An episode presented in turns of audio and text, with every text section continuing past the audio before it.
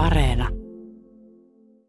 Miten minä taitasin laulaakaan, jos en minä kastaisi kaulaakaan. Kaatakahan kaljaa, maistakamme malja, koska taas en yhdessä riemuitaan. Olut se on juhlien juomista, sen seurassa ei huolehtita huomista. Hei terve Vekko Kittis, kun hoita jo rippis, murheet me pöydän alle painetaan.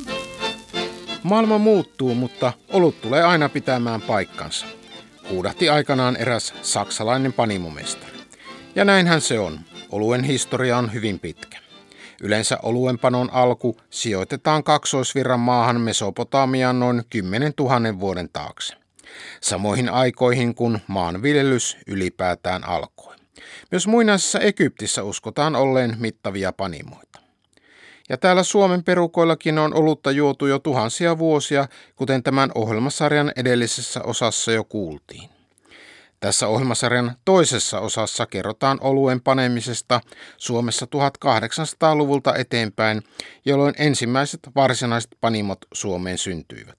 Ja niistä meille kertoo ollut asiantuntija toimittaja Jussi Rokka. Mutta aloitetaanpa taas hieman kauempaa. Hyvin pitkään olutta tehtiin lähinnä omaan tarpeeseen tai pienimuotoisesti tarjottavaksi. Varsinainen teollinen oluenpano alkoi kuitenkin vasta 1700-luvulla Englannissa, kertoo Jussi Rokka. Siis tämmöisessä suuremmassa mittakaavassa, niin sehän on alkanut jo silloin, kun ihminen kivikauden aikana alkoi tekemään kaupunkeja, mihin se muuttui alkoi tekemään. Silloin on täytynyt jo tehdä tämmöisissä tiheissä paikoissa. Mutta tota, jos me sitten ajatellaan, että siinä mielessä, kun me nyt puhutaan teollista oluenpanosta, niin se alkoi 1700-luvulla Englannissa. Siellä, siellä sitten, sieltähän sai teollinen vallankumous alkunsa ja siellä syntyneet monet keksinnöt ja muut, niin ne edesauttoi sitä, että pystyttiin valmistamaan niin suuremmassa mittakaavassa sitten olutta. Ensimmäisen suomalaisen panimon nimeäminen on oikeastaan määrittelykysymys. Jo linnoissa aikanaan oli panimoita, mutta varsinaiset teolliset panimot syntyivät Suomen perukoille vasta 1800-luvulla tiedetään me se, että keskiajan linnoissa tehtiin paljon olutta. Että esimerkiksi Turun linnassa 1500-luvun puolessa välissä niin kirjanpitojen mukaan niin siellä on ainakin käy, siis käy kulutettu niin kuin satoja tuhansia litroja vuodessa. Se on hurja määrä, mutta sitähän me ei tiedetä, onko se kaikki linnassa valmistettua vai sitten kerätty maaseudulta verotuloina ja veroparseleina. Ehkä jopa niin kuin noissa Kustaa Vaasan kirjassakin sanotaan, että toimittakaa tänne sitä suomalaista olutta Tukholmasta. Ja sitten varmaan isoissa kartanoissa on, on, on ollut suuremman mittakaavan oluenpanoa jossain vaiheessa. Ja 1600-luvulla itse asiassa säädettiin, säädettiin tämmöinen oluenpanon järjestyssääntö, missä kaupunkia, kaupunkia velvoittiin pitämään oluenpanohuonetta, jossa sitten nämä oluenpanoporvarit kävi tekemässä olutta. Ja sitten ihan kirjoissa 1600-1700-luvulta ne mainitaan kaupungissa, ne Viipurissa, Turussa ainakin, niin ihan nimeltä tiettyjä oluen panijoita, että ne on ollut, ne on ollut sitten tehneet niin kuin kaupalliseen tarkoitukseen. Mutta se mittakaava on ollut aika pientä. Et ensimmäinen sellainen yritys ihan semmoisen oikean, sanotaan niin teollisen oluen panoon, niin oli toi tämä Helsingin, ilmeisesti tämä Helsingin Sturabryggeriet. Viaporin rakennustöiden aikaa no 1756 nämä muutamat helsinkiläiset kauppiaat sitten perusti ja tuossa saksalaisen kirkon koillispuolella Etelärannassa tontille ja sinne rakennettiin hieno kivirakennus, joka oli siellä pitkään ja se sitten sinnitteli aikansa reilun kymmenen vuotta, mutta se ei, ei ottanut tulta, vaan se sitten tavallaan kaatui siihen tilaan, missä, niin kuin, minkä takia 1800-luvun alussa oli aika vaikea Suomessa tämmöistä oluenmanoa perustaa. Ensimmäinen varsinainen teollisen tuotannon mittakaavan panimo Suomessa oli erään venäläisen varuskuntakauppiaan pojan perustama panimo.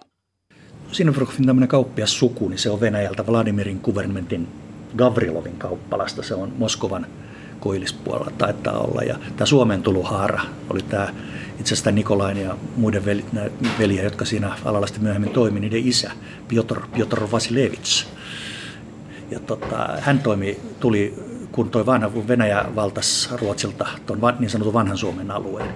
Ja hän sitten toimi ainakin Haminassa ja sitten Kymin linnassa, joka oli tämmöinen rajavaruskunta, niin toimi siellä tällaisena. Varuskunnat oli aika hyviä kauppapaikkoja, kun sinne sai oikeuden. Iso, iso porukka ja ne tarvii kaikenlaista. No sitten kun Venäjä valtasi koko Suomen Ruotsilta, niin, niin sitten Viapariin syntyi tällainen suuri taisi olla suurin varuskunta Suomen alueella. Ja sinne sitten tämä Nikolai muutti tekemään, tekemään hommia ja sitten alkoi myös tässä Helsingin puolella käymään pitämään kauppaliikettä ja itse asiassa hankki tislaamon Helsingistä, alkoi tislata viinaa. Ja itse asiassa oli monta kymmentä vuotta se kovin bisneshomma, se viinan tislaus. Hietalahteen sitten hän alkoi, kun sai kaavahommat toimimaan, niin alkoi sitten pystyttää ja rakentaa panimoja. Se todella rakennettiin heti alusta lähtien niin kuin teollisuuslaitokseksi. Että kyse ei ollut mistään tällaisesta, että tehdään nyt vähän ja että saadaan kauppaa myyntyä, vaan tarkoitus oli heti alkaa teollisen mittakaavan alueenpano. Minkälaisessa määrissä silloin oikein liikuttiin? No kyllä silloin puhutaan, niin että 100 000 litraa on suuri määrä. Et, et, kyllä se on ollut pientä. Siellä oli työssä, oli 1820-luvun puolessa välissä oli päämestari, apulaismestari. Päämestari oli saksalainen, apulaismestari oli itse asiassa ruotsalainen, joka lähti sitten Ruotsiin ja perusti sinne oman panimon. Saattoi olla kisälli ja sitten oli muutama työntekijä. Siihen vaiheessa vielä ne työntekijä kutsuttiin rengeiksi. Niin, eli sanoit 100 000 litraa, että jos vertaa nykypäivän, niin se olisi pienpanimo. Kyllä, että... kyllä, pieni. Se, täytyy muistaa, että se oli Helsingissä paikalliset markkinat ja edelleen Helsingissä oli paljon kotitalouksia, jotka teki itse käyttöolutta itselleen. Ja tässä vaiheessa me ollaan vielä, niin saattoi ostaa itse asiassa mäskiä panimolta ja hiivaa panimolta. Et sitä, sitä saatettiin kyllä tehdä. Mutta sitä olutta sitten täytyy myös muistaa, että silloin tämä pakkaushomma, niin pullot oli kalliita ja pullojen sulkeminen oli hankalaa, niin se oli semmoista tynnyrikauppaa. Tynnyristä myytiin sitten joko kapakoissa juomakippoihin tai sitten jos myydään, myydään kaupassa tai panimalta, niin sitten sen kuluttajan omaan astiaan. Sehän täytyy, eihän se ei kauan säily, se täytyy juoda pois aika nopeasti. Sineprikoffilla oli yksin oikeus Helsingissä panna olutta aina 1800-luvun puolivälin saakka. Ja se tietenkin auttoi panimoa kasvamaan. 1830-luvulla koffin oluenpano alkoi olla jo merkittävää teollista toimintaa. 30-luvulla siellä oli jo mestari ja mestari oli 25 työläistä.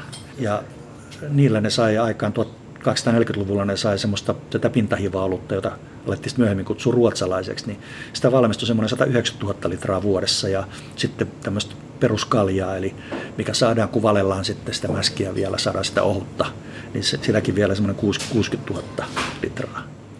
Tämä tuotanto oli, tota, se ei ollut mitenkään tehokasta, koska maltaita tarvittiin, tarvittiin niin yli ton litramäärän, eli 220 000 kiloa maltaita. Humalaakin meni vuosittain semmoinen 2500 kiloa.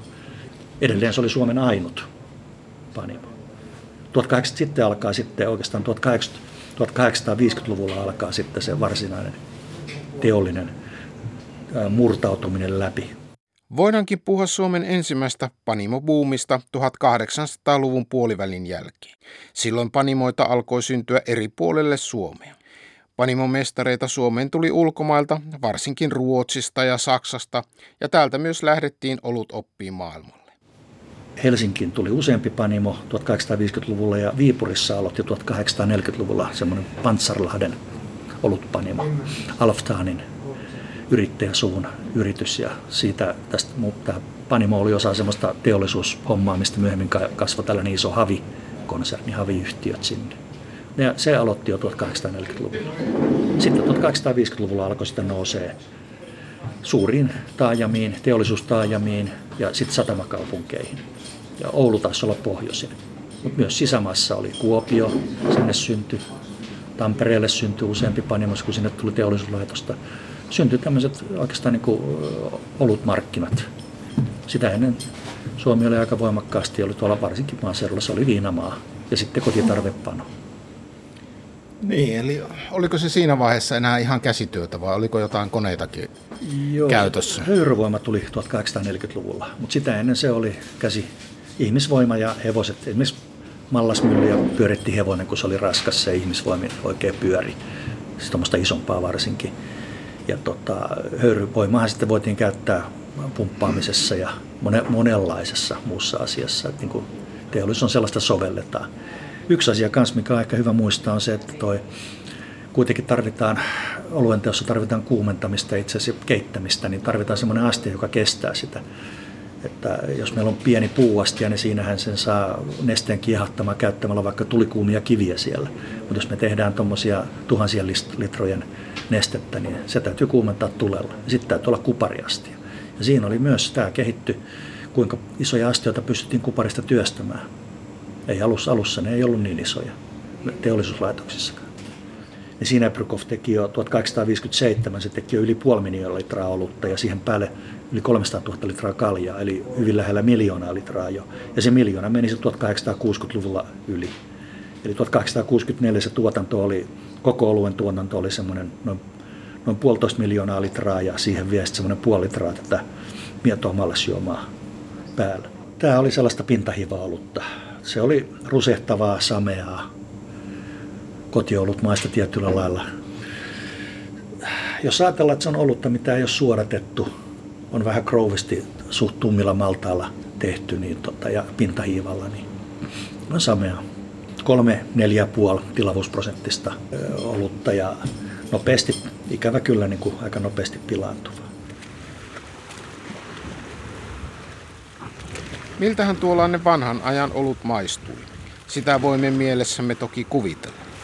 Mutta itse asiassa täysin mielikuvituksen varassa ei tarvitse olla, ja se johtuu siitä, että Ahvenanmaan vesillä haaksi rikkoutui laiva 1840-luvulla Falklyön saaren edustalle 47 metrin syvyyteen. Vuonna 2010 sukeltajaporukka löysi laivan hylyn ja alkoi tutkia, mitä kaikkea sieltä löytyykään. Tästä meille kertoo Stalhagenin panimon avainasiakaspäällikkö ja Beer Butler-tittelin omaava Janne Laiho silloin kesällä, kesällä 2010 niin sukeltajaryhmä, johon kuului meidän Stalhagen Panimon ravintolaa pyörittänyt Christian Ekström, joka kuului tähän sukellusporukkaan. Sitten muutamia oli Suomesta ja muutamia sukeltajia Ruotsista. Tämmöinen porukka luvalla selvitti asioita ja hankki luvat ja he tekivät tämän sukelluksen, jonka yhteydessä sitten löysivät tällaisen laivahylyn meren pohjasta. Ja, ja tämän kahden kolmen päivän sukelluksen aikana sitten löysivät kaiken näköistä mielenkiintoista tavaraa. Tunnetuimpana ehkä, ehkä sitten tässä sukelluksessa ja sen tuloksena löytyy ne champagnepullot, joita, joita sitten muun muassa huutokaupattiin ja joita, joita myytiin kovalla hinnalla pitkin maailmaa, mutta mukana oli myös sitten muutamia erilaisia pulloja, jotka osoittautuivat sisältävän olutta. Pääsittekö maistamaan sitä olutta? No siinä kävi sillä tavalla hassusti, että niitähän löydettiin sitten viisi pulloa ja, ja ensimmäinen, ensimmäinen havaintohan tällä sukellusporukalla oli se, että tästä täytyy olla kyseessä jotain muuta, koska pullojen malli oli erilainen. Ne oli varsin kookkaita pulloja, jotain nestettä niissä oli ja ne oli tumman, tumman ruskeita. Niitäkin varovasti nostettiin sitten merenpintaan. Siinä oli se hassu tilanne, että tämä Christian Ekström, joka siis tosi, tosiaan oli mukana sukelluksessa, juuri kun hän oli nostamassa merestä yhtä tällaista ei champagnepulloa, niin sen, sen tuota pullon kaula katkesi. Varmatenkin olivat hyvin hauraita siihen aikaan. Kaikki pullo ja kaikki lasi tehtiin käsi, käsityönä, puhallettiin käsin. Ja siinä kun sitten tämä yhden pullon kaula katkesi, niin hänen kädelleen loiskahti nestettä. Mitäs mies tekee sitten, kun pullosta tulee nestettä kädelle? No arvattavasti maistaa. Kyllä hän nuolaisi sitä ja samalla kun hän nuolaisi sitä, niin samassa sekunnin murtosassa hän, hän tajusi, että tämä pullo on ollut tuolla merenpohjassa ties kuinka kauan, on ties mitä nestettä, mutta minäpä tässä vaan lipaisen sitten kielelläni sitä. Mutta, mutta hän sanoi, Kristian sanoi heti, että hän saman tien kun hän oli maistanut sitä, niin hän maistoi, hän sanoi, että tämän olutta, tehäreöl. Pystykö hän kuvailemaan sitä jollakin muulla tavalla sitten, että minkä, minkälai, minkälaisen makujäljen se jätti? Hän, hän sanoi, että, että mallas maistui siinä ja se ei tietenkään enää kuohunut, mutta siinä oli maltaan ja simanomainen maku. Mitään etikettejä niissä ei ollut. Mutta, mutta hän kuvaili tosiaan maltaan makua ja hieman, hieman tuota heikko humalan maku. Miten ne oli säilynyt siellä meren syvyyksissä? No yllättäen hyvin. Näissä, näissä pulloissa, samaten kuin niissä champagnepulloissakin, oli ö, luonnonmateriaalista valmistettu korkki, joka ei ollut korkkikorkki, vaan puukorkki. että siihen aikaan hyvin paljon käytettiin ihan tällaista pehmeästä puusta tehtyä korkkia, jolla oli hyvin paljon samanlaiset ominaisuudet kuin korkkikorkilla, mutta tuota, kuitenkin aikaa myöten puukin alkaa antaa periksi ja, ja tämä oli päästänyt nestettä sisäänsä nämä, nämä, tuota, nämä korkit. Ja kun, kun VTT niitä aikanaan, aikanaan tutki, niin he kyllä saivat tietenkin selville näitä, mitä, mitä neste sisälsi. Siellä oli muutakin. Merivettä nyt oli, oli tietenkin sitten päässyt jonkin verran sisään. Niin, mitä niille pulloille sitten tapahtuu oikein sen jälkeen?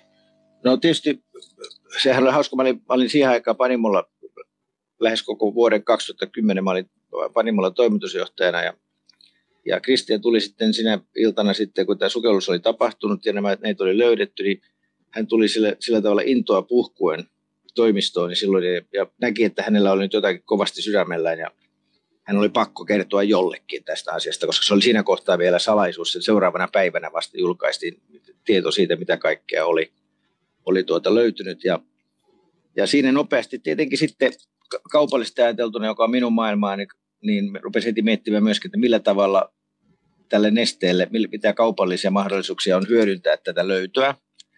Mutta, mutta tuota, sehän tietysti meni sitten, kun nämä asiat alkoivat tästä edetä, niin Ahvenanmaan maakuntahallinto otti tästä, tästä tuota tämmöisen veto, vetovastuun, jos näin voi sanoa, ja, ja sellainen tutkimus, jonka sitten VTT myöhemmin suoritti, niin se on, on, varsin, on varsin hintava ja, ja meille pienpanimona siihen ei oikein ollut mahdollisuutta, ei, ei, ei taloudellisesti eikä myöskään, myöskään lainsäädännön puitteissa, niin, niin tuota, Ahvenanmaan maakuntahallinto sitten tilasi ja kustansi tämän tutkimuksen, joka joka sitten suoritettiin. Siinä kului aika paljon aikaa, että kun pullot löytyivät 2010 kesällä, niin vasta yli kaksi vuotta myöhemmin sitten saatiin näitä tutkimustuloksia ja tutkimus tehtiin. Mitä siinä tutkimuksessa oikein tehtiin? Millä tavalla sitä analysoitiin? Tutkimu- tutkimuksessa selvitettiin tietenkin, mitä se neste on. Olut, olut oli ensimmäinen johtopäätös pelkästään aistinvaraisen tutkimuksen perusteella – mutta, mutta myöskin sitten tämä fysiokemiallinen tutkimus, mitä, mitä suoritettiin, se, suoritettiin, niin se vahvisti, vahvisti tämän, tämän ensimmäisen analyysin. Ja me tietenkin mentiin sitten kirjaimellisesti pintaa syvemmälle siinä tutkimuksessa. Sieltä löydettiin kuolleita hiivasoluja ja jonkin verran eläviä maitohappobakteereita ja, ja, ja, ja muita tämmöisiä osatekijöitä, jotka, jotka viittasivat olueen. Eli, eli periaatteessa pystyttiin päättelemään, että, että siellä oli ollut oli ollut sekä vehnä että ohra mallasta käytetty siinä, humalaa oli käytetty ja hiiva oli ollut mukana. Niin, pystykö niistä hiivoista esimerkiksi päättelemään jotain tarkemmin, että minkä tyyppisiä hiivoja ne olivat? Meillä oli tuota iso apu tästä VTT-tutkimuksesta ja he neuvoivat meitä ottamaan yhteyttä KU Löövenin yliopistoon, joka on Gentin kaupungissa Belgiassa. Ja tämä kyseinen yliopisto on maailman eturivin paikka, ehkä, ehkä parhaiten, parhaiten tuota perehtynyt vanhoihin oluttyyleihin, myöskin uudempiin, mutta myös vanhoihin. Eli heillä on tiedossaan vanhoja, hyvin vanhoja olutreseptejä, valmistajia, raaka-aineita ja näin, näin edelleen. Ja, ja tuota, he, heihin kun otettiin yhteyttä, niin kävi ilmi, että sen tutkimuksen perusteella löydettyjä hiivasoluja löytyy myös heidän laboratoriostaan elävinä. Eli, eli pystyttiin siis hyvin pitkälle silloin ö, päättelemään kaikki nämä raaka-aineet. Tosin näiden keskinäisiä suhteita, paljonko humalaa, paljonko mallasta, paljonko vehnä- ja ohramallasta. Nä, tätä ei pystytty täysin aukottomasti päättelemään, koska merivesi oli jonkin verran aiheuttanut sellaista vahinkoa, että tutkimus oli hiukan, hiukan epätarkka. Mutta voisi sanoa, että, että 95 prosenttisesti pystyttiin selvittämään nesteen koostumus. No voiko siitä päätellä, että millä tavalla sen ajan olut tai juuri tämä olut erosi nyky, nykypäivän oluista? Kyllä, kyllä. Se oli, se oli minullekin silmiä vaiva kokemus, kun pääsin sitten maistamaan tätä labor, heidän laboratoriossaan Belgiassa valmistettua erikoiserää, jossa he olivat mahdollisimman pitkälle kopioineet tämän VTTn tutkimusraportin pohjalta omiin, omista arkistoistaan löytyviin tietoihin perustuen niin, niin tämän oluen. Tässä siis pyrittiin ja pystyttiin varsin hyvin määrittämään sen oluen ikä tuonne 1840-luvulle. Ja semmoisella vahvalla, vahvalla tuo tutkimuksella, mitä, mitä Pelkian, Pelkiässä yliopisto suoritti, niin pystyttiin myös päättelemään, että laiva todennäköisesti on, on lähtenyt nimenomaan Pelkiasta.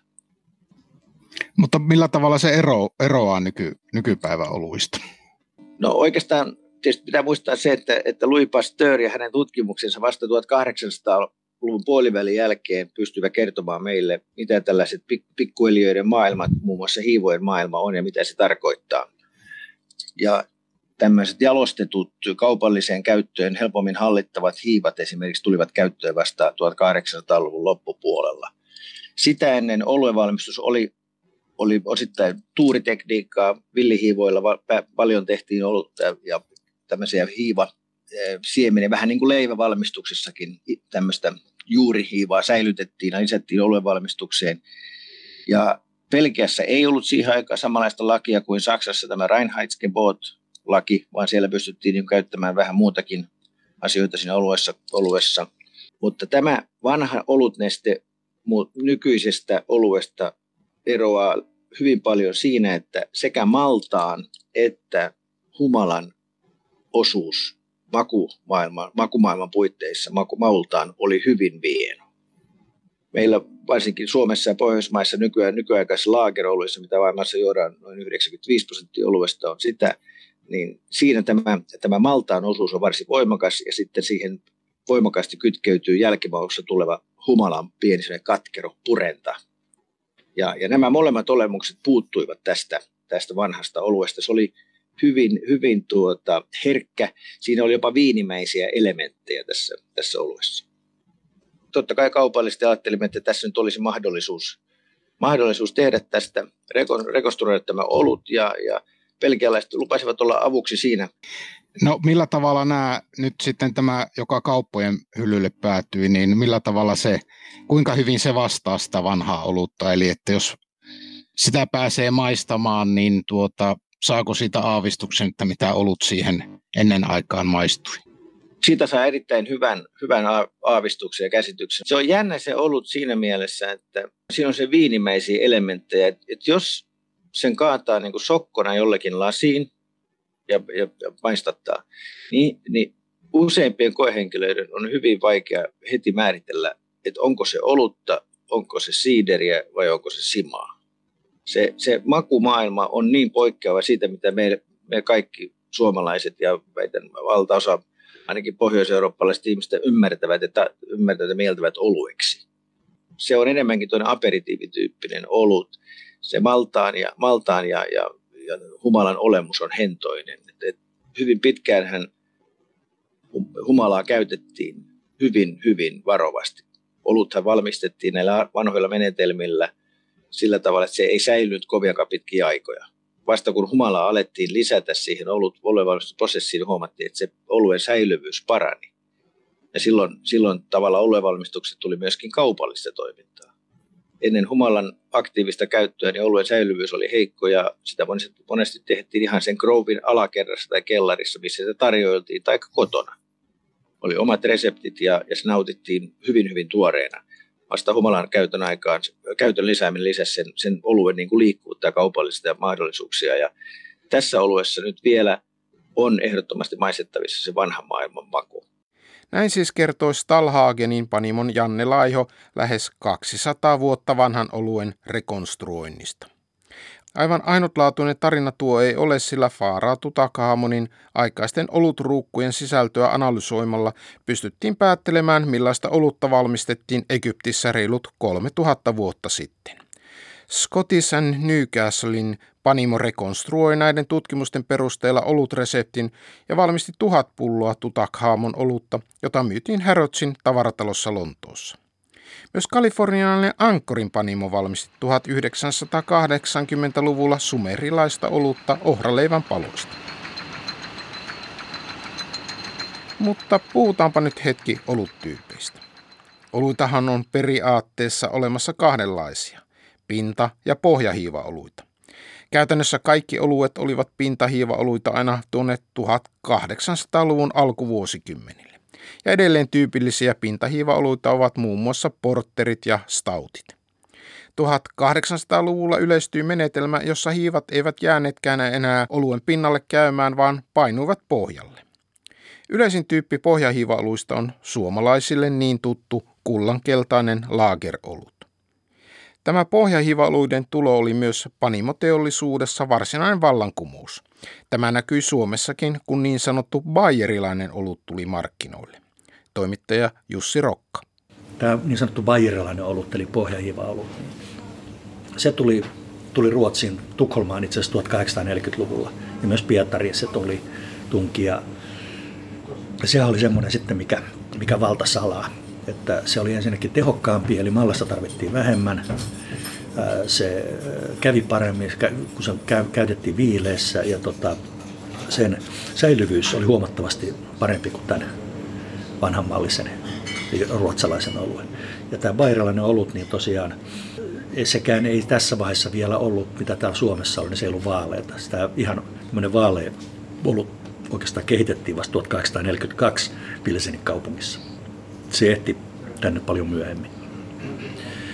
Mutta se on kirkkaampaa. Se, se, sitä, se suodattuu vähän se on paremmin itsestään. Se, se ei totea, se varastoidaan pitemmäksi aikaa. Niin se ei ole niin sameeta kuin se vanha ruotsalainen ollut. Se siinä tulee mukana, että siinä käytettiin humaloita, humalia enemmän ja se myös raaka-aineella asetti semmoisen vaatimuksia, että nämä humalat oli nyt pakko hommata Keski-Euroopasta ulkomailta. Ei enää tämä tämmöinen kotimainen maattiashumala ei toiminut näissä. Se ei ollut ennustettavaa, mitä se tuottaa sinne olueen. Samoin ma- äh, raaka-aineet, niin ohra, tämä mal- mallasohraksi kelpaava tähän varsinkin uuteen olutlajiin, niin se tuotiin tuolta muualta. Sitä ei Suomesta saatu kunnollista. He elätämme rikkaiden rinnalla, vaikka vähän halvemmalla hinnalla. Siksi täysi joka sarkka, vaikka menis ainut markka, vuorotelle maailmassa maksetaan. Helmeilevä ukko pilsneri, kun sinun sieluasi hiveli, jää unholaan sun rippi, siis terve Vekko kippis, iloita niin kauan kuin jaksetaan. Panimotoiminta kasvoi Suomessa 1800-luvun loppupuolella voimakkaasti bayerilaisen oluttyypin myötä. Ilmapiiri olutta ja muita alkoholijuomia kohtaan oli kuitenkin muuttunut. Raittiusliike oli 1800-luvun lopussa hyvin voimakas, kuten myös ohjelmasarjan edellisessä osassa jo kuulimme. Tämmöisiä olutpanimoita oli, jotka teki vahvaa olutta, niitä oli lähes sata.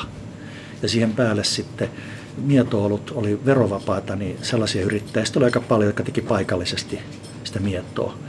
Että kyllä, jos ne lasketaan mukaan, niin päästään toiselle sadalle, mutta ei nyt ihan joka niemessä notkossa ja saaremassa monessa paikassa.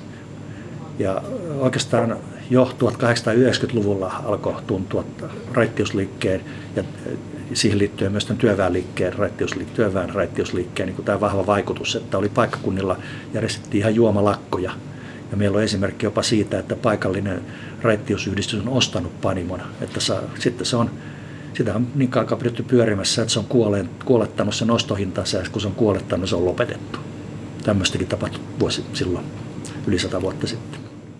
No sitten 1900-luvun alussahan kieltolaki säädettiin parin kertaa ennen kuin se lopulta tuli voimaan sitten vuoden 1919 alussa. Että mitä se teki oikein suomalaisille panimoille?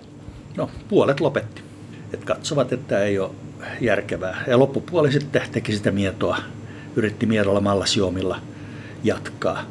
Siinä täytyy muistaa, että siinä oli jo aika kovia aikoja panimoalalla. Että ensimmäinen maailmansota ja varsinkin sitten vuodet 17-18, niin, niin sehän oli raaka-ainepuolella oli ihan hirveä. Että eihän siinä niin kuin voi ajatellakaan. Että se, se juoma, mitä valmistettiin, niin se on ollut kyllä aikamoista.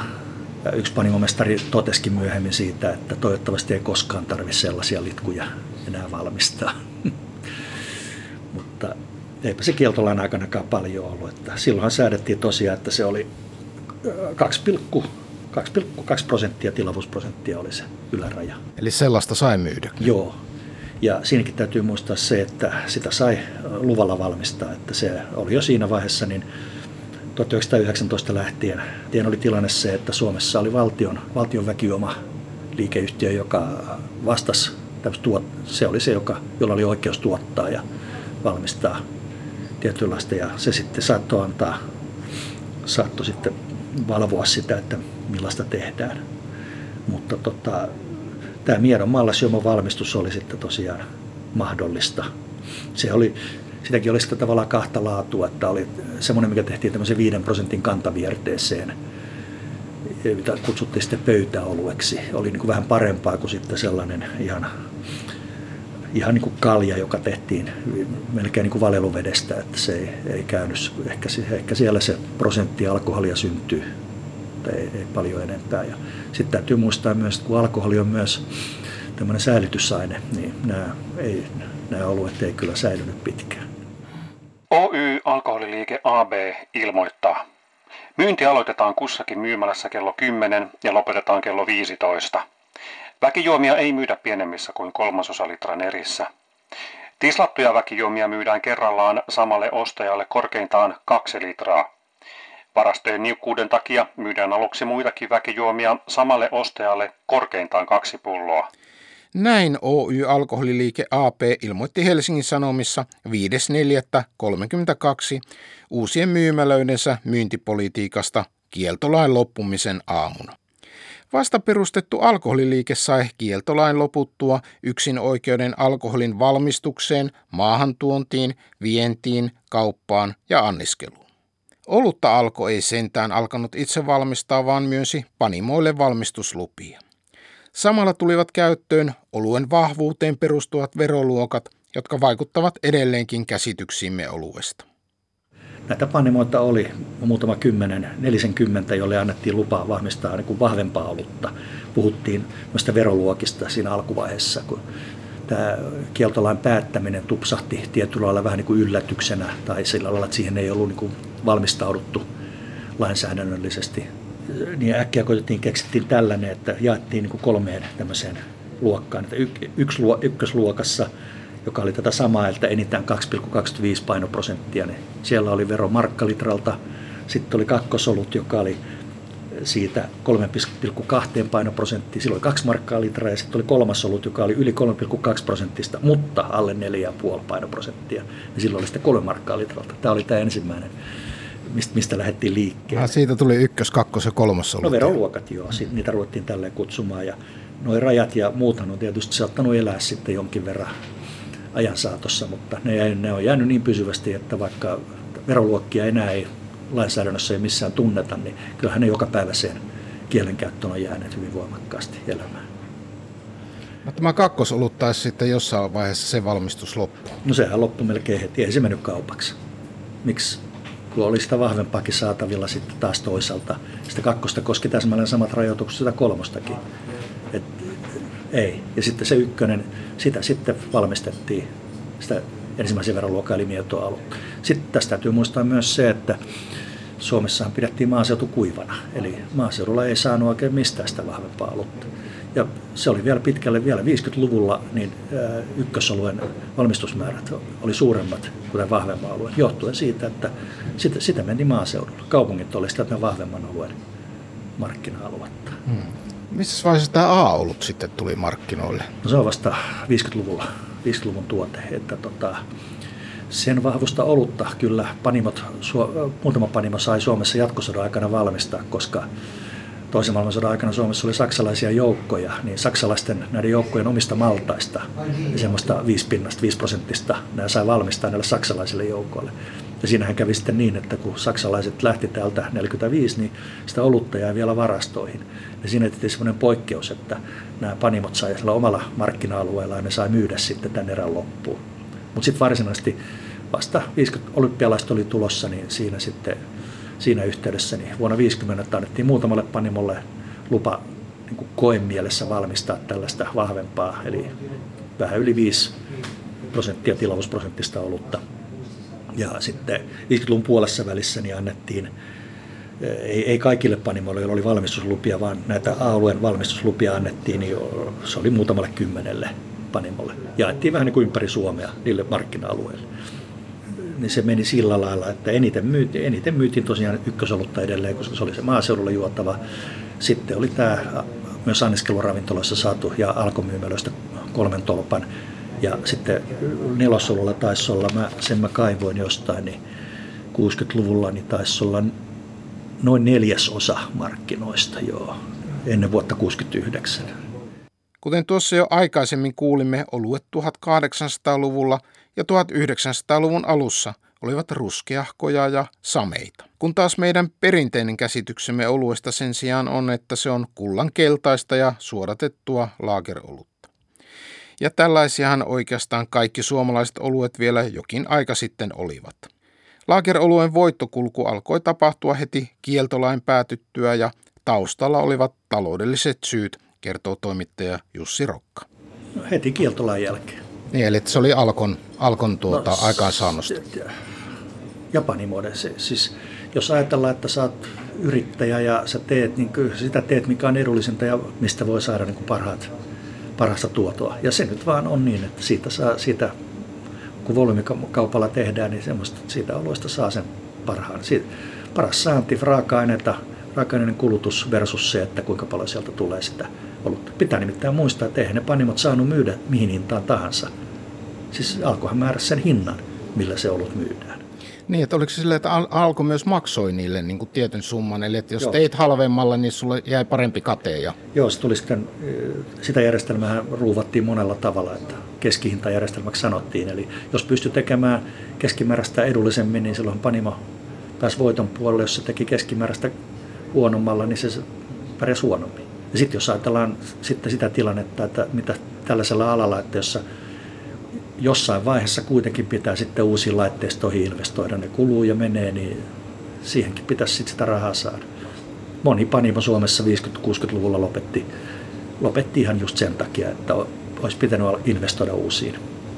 Ja tietysti ehkä myös jakelujärjestelmiin ja tällaisiin, että siinä on sitten, puhutaan ihan toisen luokan investoinnista kuin jollain, jollain vaikkapa Lovisassa olevalla panimolla. Pienen toimijan mahdottomuus toimia siinä tilanteessa, kun sä et, et, et voi ottaa edes paikallisesti siitä alueesta isompaa hintaa.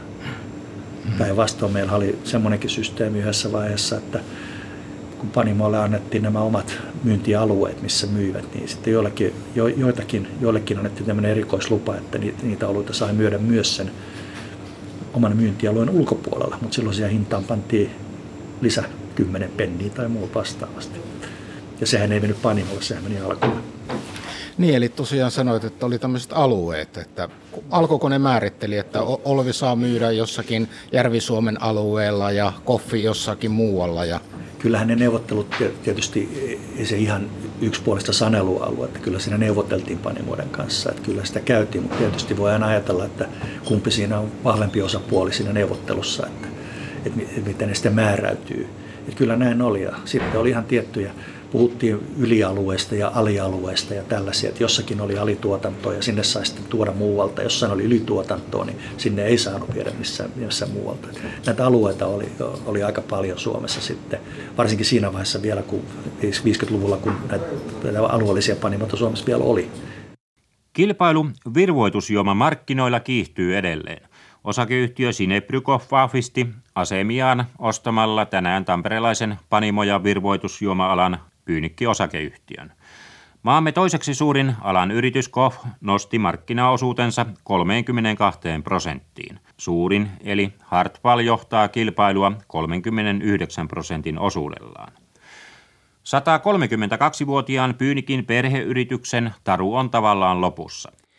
Pieniä alueellisia panimoita oli tosiaan vielä 50- ja 60-luvuilla eri puolilla Suomea muun muassa Ranin Kuopiossa, Aura Turussa, Toppila Oulussa ja tuo Pyynikki Tampereella.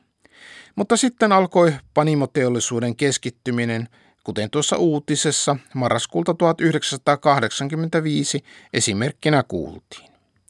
Suuret ostivat pieniä ja tämä jätti lopulta Suomeen ainoastaan kolme panimoalan yritystä. Hartwall oli vanha kivenäisvesitehdas, mutta kun Hartwall tuli 60-luvulla tuli panimoalalle, niin se ei, Hartwall ei perustanut panimoa, vaan se alkoi ostaa niitä. Mitä se osti? No, Peranta Lauritsalan Karjala, Aura Panimon Turusta, Vaasasta Bokin, tällaisia. Itse asiassa Mallasjuoma osti myös näitä. Mallasjuoma taisi ostaa Oulusta Toppilan. Näitä näitä ostettiin ja sitten lopulta sitten Hartwall ja Sinebrykov, joka oli toinen iso, ne kävi vähän tämmöisen huutokaupan tuosta mallasjuomasta ja lopulta sitten se Hartwallin piikkiin meni se. Et sitten oli, meillä oli Hartwall, joka oli suurin oluen tuottaja Suomessa, Sinebrykov ja sitten oli Iisalmessa Olvi, joka, joka itsenäisenä säilyminen saattoi johtua aika voimakkaasti siitä, että kun sieltä Oberin perheestä, joka sen perusti, niin niistä lähtien niin sitä omaisuutta tavallaan säätiöitiin. Eli se ei ole, ole niin kuin vapaasti, vaikka se on pörssi, pörssissä on Olvin osake, niin se säätiö, Olvi-säätiö omistaa, ed- omistaa niin kuin yli sen enemmistöosuuden, eikä sääntöjensä mukaan voi sitä edes myydä pois. Ja siinä vaiheessa, kun meillä on kolme panimoa, niin silloinhan tämmöinen alueellinen, niin sehän on naurettava. Ja silloin Olvikin tavallaan eh, ehkä niin kuin joutui lähtemään niin kuin laajemmille markkinoille, että ei enää riittänyt se oman alueen tämän niin sanotun Olvi Suomen. Niin, kuin, hienosti niillä oli aika hyviä mainoskampanjoita siitä, missä että nyt, nyt Sandel sitten valtaa muuta Suomea. Hmm. 80-luvun alussa ei Helsingissä myyty esimerkiksi olvioluita ollenkaan. Niin harvassa, jos, jossakin ravintolassa saattu törmätä. Nykypäivänä keskittymisen iso pyörä on pyörinyt yhden askeleen pidemmän. Jos Hartwall ja Sineprikov rohmusivat aikanaan suomalaisia panimoita, niin nyt ne ovat puolestaan ulkomaisessa omistuksessa. Sineprikov on osa Carlsberg-ryhmää ja Hartwallin omistaa tanskalainen Royal Unibrew. Hartwallin omistaa tanskalainen yhtiö, missä sitten taas se vanha, vanha omistajasuku on isona osakkaana. Että se on jännä, jännä ympyrä. Mutta jos, jos isosta panimosta ajatellaan, mutta tota, näin siinä kävi jo, että Sineprikov suku toimi siellä vielä pitkälle ja sukuun naidut, naidut tota, vävyt sitten hoitelivat. Siellä oli Hornborin suku erittäin pitkään ja ää, piti sitä, ja, joka oli tavallaan myös se niin vanhan, vanhan homma, mutta sitten se lähtee niin kuin, niin kuin bisnesmaailmassa asiat lähtee, niin näin se menee. Tulee ostajia, jotka, ja hinta on, kun hinta on sopiva, mitä tarjotaan, niin se lähtee. Tässä on se, että Suomihan oli houkutteleva maa ulkomaalaisille sen takia, että meillä on tuo Venäjä tuossa vieressä. Ja kun Venäjän markkinoiden tämmöiseen ajateltiin, että ne saattaa avautua ja sinne päästään, niin Suomi nähtiin ja suomala- suomalaisilla panimoilla oli myös niin omistuksia tuossa siellä sun täällä Venäjä tuosta tuota aluetta, niin ne oli, oli houkutteleva ostokohde investointi, otetaan se bisnesriski hankitaan, ei se niinkään se Suomen, Suomen markkina tässä niin kuin ollut se ratkaiseva asia, että, että esimerkiksi Sinebrokov ja Hartwall siirtyi ulkomaalaiseen omistukseen, vaan kyllä se oli niin kuin näkymät siitä, että mitä, ja niinhän se on, jos nyt ajattelet sitä, että pääsy Pietarin markkinoille, kun Pietarin on hiivatti vielä isompi kuin Suomi markkina-alueena, jos ajatellaan mitä mahdollisuuksia, niin se on aika muista. Pantiin peltoon ohran siemen, siellä se muhi ja kasvatti tähkiä. Syntyi maltaat oivan liemen, josta on laulumme tää. Kaipaan purkkuun tuiman juoman, päivän kun pellolla saanut on ähkiä. Tunnen aineen luojan luoman, jolta ei janoa jää. Toinen suuri muutos suomalaisen oluen ja alkoholin historiassa on tietenkin liittyminen Euroopan unioniin vuoden 1995 alussa.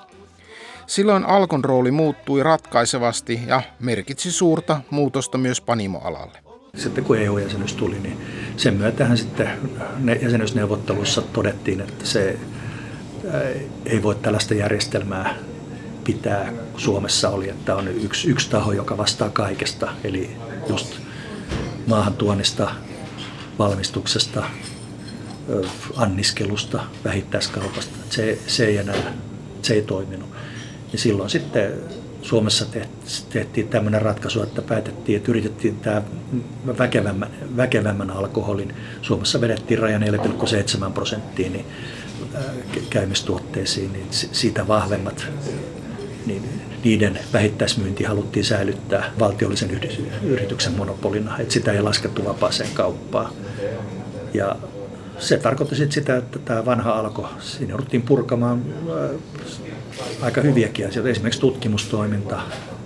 Sille ei enää löytynyt rahoitusta, se jouduttiin purkamaan. Tosin löytyi sitten muita, jotka kyllä jatkoivat. Esimerkiksi PTTllä sitten jatkettiin hyvää, hyvää työtä, mutta ja sitten valmistus piti yhtiöittää erikseen. Maahantuonti aukesi, syntyi, oli mahdollista perustaa maahantuontiyrityksiä. Anniskelun säätely muuttui. Ja mikä, mikä, jos ajatellaan nyky, mikä nyt, nyt näkyy eniten, oli se, että tuli mahdollisuus perustaa panimo ilman, että siinä tarvittiin tämmöisen ison instanssin lupa. Edelleen tarvitaan Suomessa, se on luvanvarasta elinkeinotoimintaa, mutta, mutta nyt se menee niin päin, että jos, jos edellytykset täyttyvät, niin se lupa pitää viranomaisen antaa. Ei ole, jos sillä on syytä evätä sitä lupaa, niin silloin se lupa pitää antaa. Ja sen takia meillä on nyt pienpanimot. Täytyy muistaa, että meillähän oli ensimmäinen, meillä perus, 87 meillä sai sahtipanimot, saivat jo vuodesta 87 saivat valmistuslupia. Joutsa ja Lammi oli ensimmäistä ja Lammihan toimii edelleen. Jos Suomen ensimmäinen panimobuumi oli jo 1850-luvulla, niin nyt voi hyvällä syyllä puhua Suomen toisesta panimobuumista. Vuoden 2020 lopussa Suomessa oli peräti 120 pienpanimotoimilupaa. Ihan kaikki eivät ole toiminnassa kuitenkaan. Niiden valmistamien oluiden kirjo on hyvin laaja, mutta toisaalta yhteenlaskettu markkinaosuus on kuitenkin vielä 5 prosentin luokkaa. Paljon on siis Suomessa olutmaana tapahtunut. Miten ollut asiantuntija, toimittaja Jussi Rokka näkee, onko menneinä vuosikymmeninä viinamaana tunnetussa Suomessa nykyisin olutkulttuuria? Suomessa on ollut olutkulttuuria täällä näillä rannoilla on ollut ennen kuin mitään Suomeakaan ollut. Näin se vaan on. Se on ihmisten mukana kulkeutunut. Niin kun täällä on ihmisiä pyörinyt vähänkin pysyvämmin, niin on ollut jonkin tällaista. Että olut on siinä mukana ollut. Että ei se, ei se, se on semmoinen, niin kuin ajatellaan isompi trendi. Mutta kyllä se, se on totta, että tässä on tämmöisiä aika tiukkoja piirteitä, niin kuin esimerkiksi just nämä tilanteet, viinanpolton suosiminen tietyssä vaiheessa, niin kyllä se söi tietenkin oluelta sitä tilaa. Ja sitten kyllä yksi aika, aika paha, mikä myös teki, tämän, teki Suomesta enemmän viinamaa, niin oli, kyllä se on kieltolaki. Mun mielestä tämä ei ole mielipide, vaan se on ihan fakta, että kieltolailla opetettiin suomalaiset niin kuin enemmän juomaan tiukkaa kuin olutta. Näin siis Jussi Rokka. Tässä ohjelmassa puhuttiin panimoteollisuuden vaiheesta Suomessa 1800-luvulta eteenpäin. Mutta yksi merkittävä asia jää käsittelemättä, nimittäin keskioluen vapautuminen vuoden 1969 alussa. Siitä puhutaankin ohjelmasarjan seuraavassa osassa, kuten myös niistä kovin kummallisista piirteistä, mitä alkoholin sääntely on Suomessa saanut. Taita